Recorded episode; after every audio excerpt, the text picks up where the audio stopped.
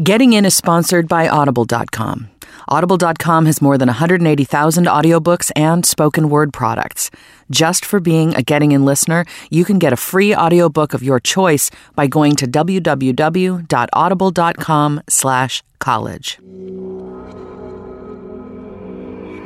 From Slate and Panoply, this is Getting In, a podcast series about the path to college. I'm your host, Julie Lythcott Haims, and today we're going to give you some important tips about interviews, and we'll talk about what's behind the increasing number of international students competing for spots at U.S. colleges. Plus, we'll be answering more of your wonderful questions. Joining me today is Getting In expert Parke Muth, who spent almost three decades at the University of Virginia as a dean and an admissions officer, and now advises students and families as a private college counselor. Hi, Parke. Welcome. Hi, Julie. Thanks very much. It's great to be here. It's great to have you as always. So, January and February is a prime time for regular decision students to complete the very last step of the application process, which is, in some cases, for schools that offer it or require it, the interview. And it seems like colleges send mixed messages about the value of interviews as part of the student's application package. So, first, Parke, if a college says an interview is not required, but then offers ways to interview, nevertheless, how should that be interpreted? Well, I think it should be interpreted in the same way that if schools ask an additional question saying if you want to add additional information, you're not required clearly to do it, but they are giving you an opportunity to demonstrate who you are as a person and potentially to stand out in a way that might help your admission. While it's not required, if a school asks you, unless it's a real hardship, I would very much encourage students to take advantage of that. Can you share a few basic do's and don'ts about interviewing? How do you advise your own students before they head off to an interview? The easiest piece of advice I try to give to students is try and have a conversation instead of an interview. And I know that's only replacing one word with another, but it does make a difference. You are approaching this by listening and not just talking. Uh, one of the things students do all too often is they have a list of things, and sometimes they actually have it written down that they they want to make sure the school knows about, and they end up not necessarily listening to the questions they're being asked as much as they're looking for an opportunity to put forward something that they think is great about themselves. The other thing about a conversation is if, if someone shows an interest in the interviewer, then it becomes much more relaxed. So that if you walk in and you have a relaxed attitude, a good smile, a firm handshake, not a wet fish, not a crushing handshake, and you're comfortable with yourself and in the setting you're in, then the person across from you immediately relaxes and you're like, this is going to be fun. So approaching it in a way that is just relaxed because people who are doing interviews, they're not out to fool you or get you. They just want to they want to find out a little bit more about you. And I think that's pretty important for people to know at the front end. I personally always loved the interview. I was a kid that interviewed well. I enjoyed doing it, but I also love now that I'm an older person, I love being on the other side. I love getting the chance to sit with a young person and take an interest in them and see if they can take an interest in the conversation that we're having.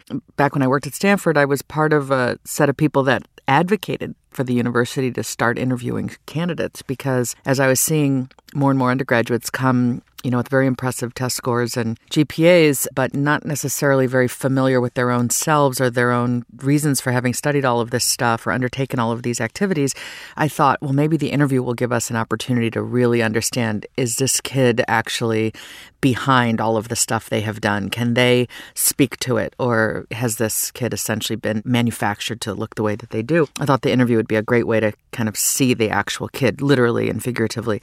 And, you know, I think it is. All right, well, let's switch to the notion of a lot of international students uh, applying to attend college in the U.S. Um, I hear a lot about that today. I hear a lot of grumbling about uh, spots being taken, quote unquote, by those kids, quote unquote, as some people put it. Uh, I don't particularly think of it that way personally. You work with a lot of international students. What countries are you hearing from? I've worked with students from all over the world, but the big numbers come from Asia, and the biggest by far is China, India, Korea, Singapore, would be probably the big four in terms of sending undergraduates to highly selective schools. And there are a number of reasons some of these students find applying to U.S. schools a bit challenging. First of all, in many cases, just the concept of holistic admission is literally a foreign concept.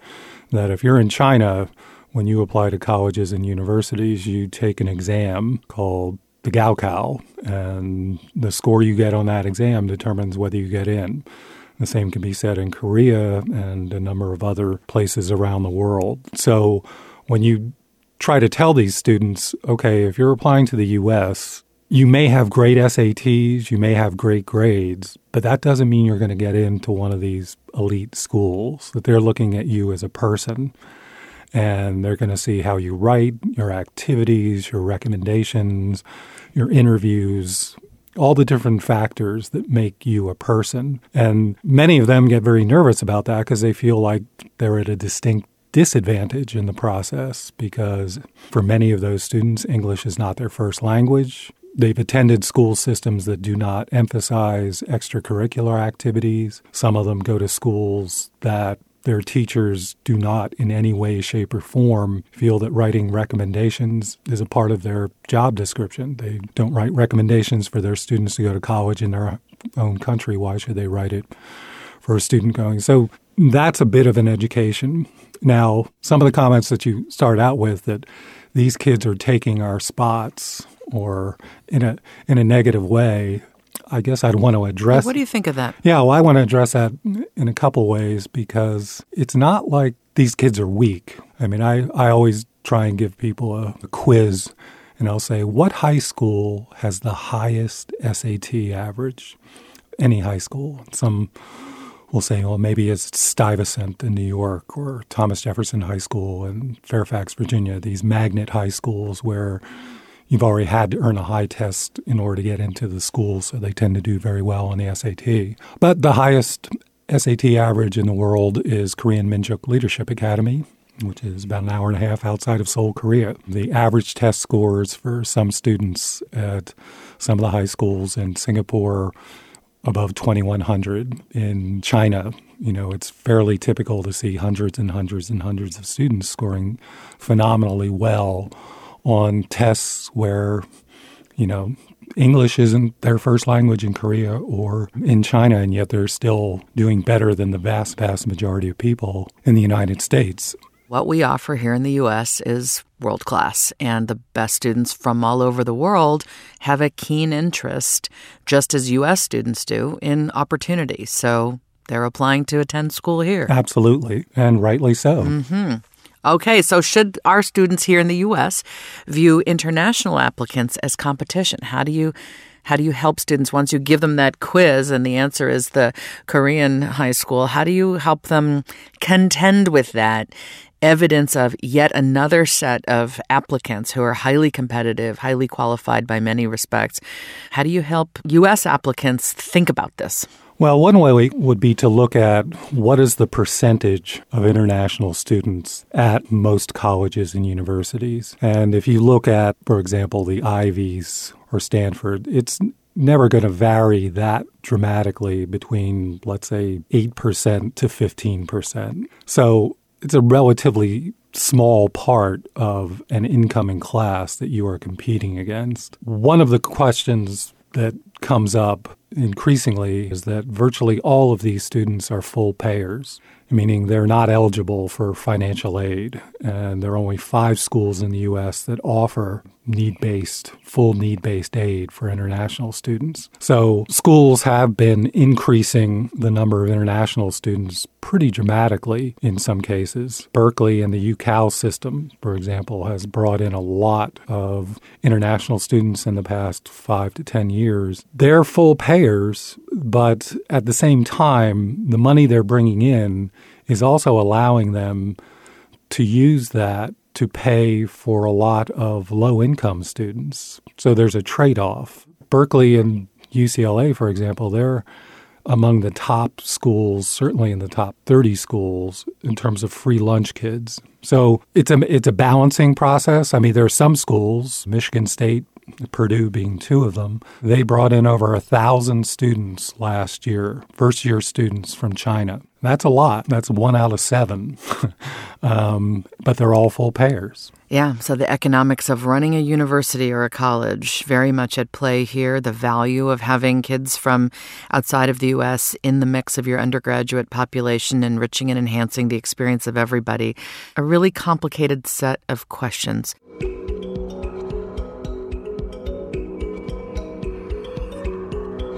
Now it's time for listener questions. Here's one from Erin, a mom whose family is stationed abroad. Hi, my name is Erin, and I'm calling from East Asia because we're stationed there with military. And I'm calling because uh, my oldest son of four is graduating in May. He just got accepted to his first choice school, and they offered him a half tuition academic scholarship which is fantastic, except that he wants to take a gap year because we're moving to another location overseas this summer and he wants to move with us for the year, take some opportunities for that year with us, and then start school.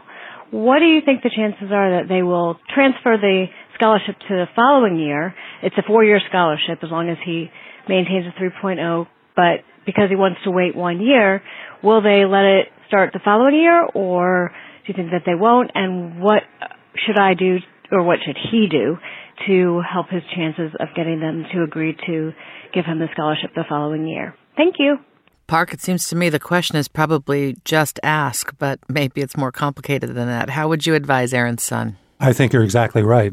Get in contact with the school and ask. And I know of some schools that would permit and in some cases even encourage a gap year and let the student roll the scholarship over. And I know of some schools that won't do that. So there is not a, a single answer that's out there. But if the school is hesitant to do it, I would at least try to appeal at some level and say, this is a great learning experience and an opportunity.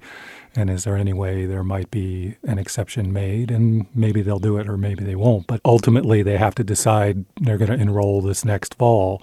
That's not going to be jeopardized by trying to make a case for yourself. Right. They're not going to snatch it back from you because you asked this question. Would you recommend phone? I mean, obviously, if they're stationed abroad, a phone call might be challenging with time zones, but what's your thought there? I'm not sure it makes as much of a difference as seeing if there is a person who is in charge of that part of the admission process geographically. Some schools post that on their website, some don't, but a, a phone call to say if, if it's not on the website, is there a person that's in charge of East Asia? And then write directly to that person. And I would make a good case. I mean, a, a phone call, that can go well, but I, I would think having the time to say, well, we're moving to X place, and my son really wants to do a service project or whatever it is that he wants to do, and sort of outline what the, the plans are. And I think that's potentially more compelling. And I'm thinking that most compelling would be that the son do this, that he write them, that he say, first and foremost, I'm thrilled to have been admitted. I feel so fortunate to have this scholarship. I can't wait to be a member of your community. And I've got this situation going on with my family. We're stationed abroad. We're moving yet again. I'd like to take a gap year for this reason. In other words, to remind them that he is committed beyond, you know, concern, that the fear a college might have when someone requests a gap year or a deferment is are they committed Can we count on him filling this slot, you know, if we give him the year away? And so to reiterate up front that this isn't in any way about that, that this is, you know, the enthusiasm for the school and having been admitted is incredibly strong. And there's this wrinkle. Is that right? Having the student do their own work and present their own case is wonderful advice. It just makes the point that this is what the student wants to do and it's it's their taking responsibility for it. All right, up next, here's a voice memo from a high school junior in Tucson. She has three questions, so we're going to break them up. Hello, my name is Geneva, and I'm a high school junior in Tucson, Arizona. I attend Basis Tucson North, and I have some questions for getting in. On the podcast, you guys talked about how the best school for a student is one tier below the top tier of schools that they could get into. Since universities don't in reality fall into neat tiers, how should prospective students determine which are the most rigorous and selective institutions they can feasibly look at and which are slightly below that? Is it as simple as being above the 75th percentile SAT that schools report? So I think what Geneva is referring to here is a comment we have made in the past about some research which suggests that it's the top students at every school, regardless of tier, that get the attention from faculty and the kind of best academic resources, which is perhaps an argument for attending a school below the top tier to which you've been admitted. Parke, what do you um, what do you have to say to Geneva?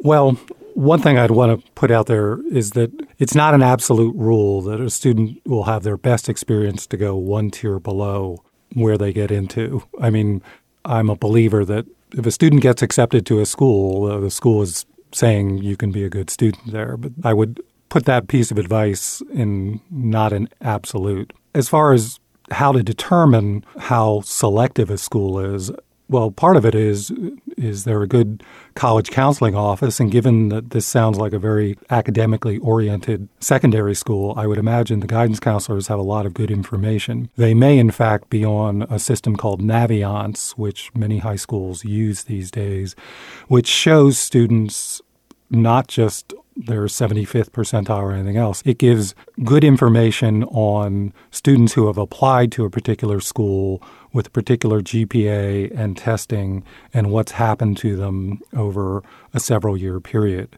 Schools that do not have that, there is a website called parchment.com where students can enter in their information and it will give a somewhat accurate um, assessment of what the chances are to get into a particular school.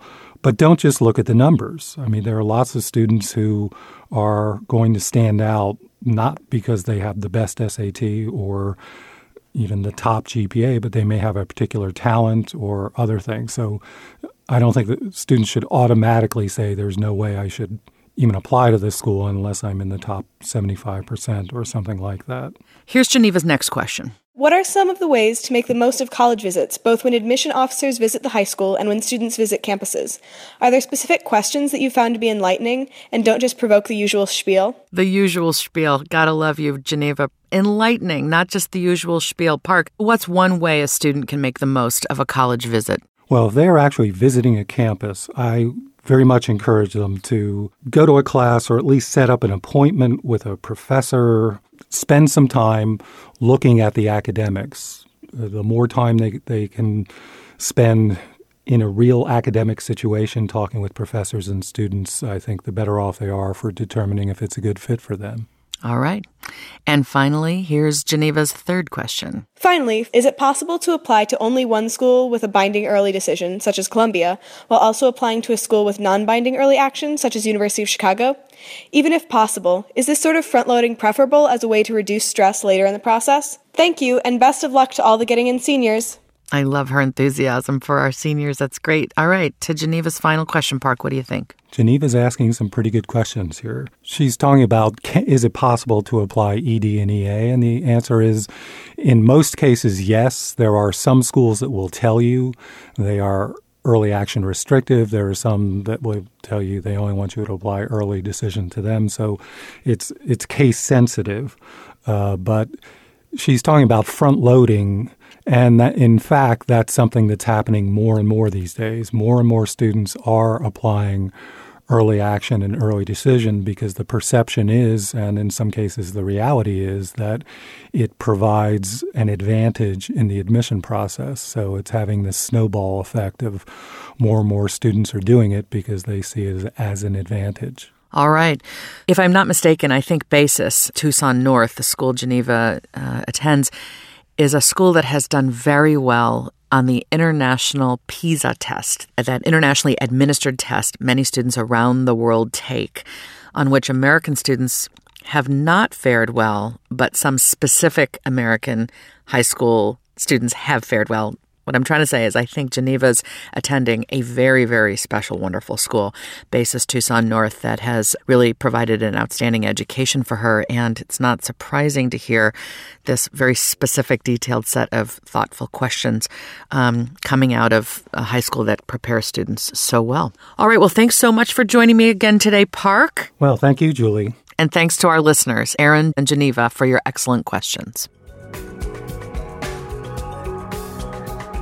There are lots of ways you can send us your questions and comments. We're on Twitter at GettingInPod. That's all one word, GettingInPod. You can send us an email or voice memo to our email address, and that's gettingin at slate.com.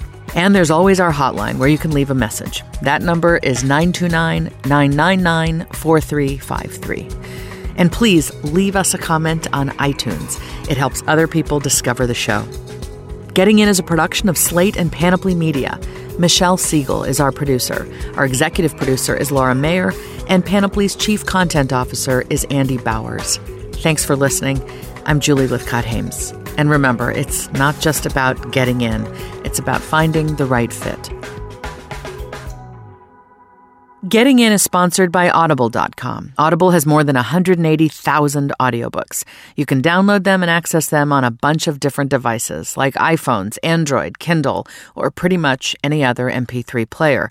One book you might try out from Audible is Reclaiming Conversation The Power of Talk in a Digital Age. Author Sherry Turkle investigates a troubling consequence of digital culture. Whether at work or at home, too often we find ways around conversation, tempted by the possibilities of a text or an email in which we don't have to look, listen, or reveal ourselves. If you want to listen to Reclaiming Conversation or many other books, Audible has it. With more than 180,000 audiobooks and spoken word products, you'll find what you're looking for. Get a free audiobook and 30-day trial today by signing up at www.audible.com/college and use the promo code COLLEGE.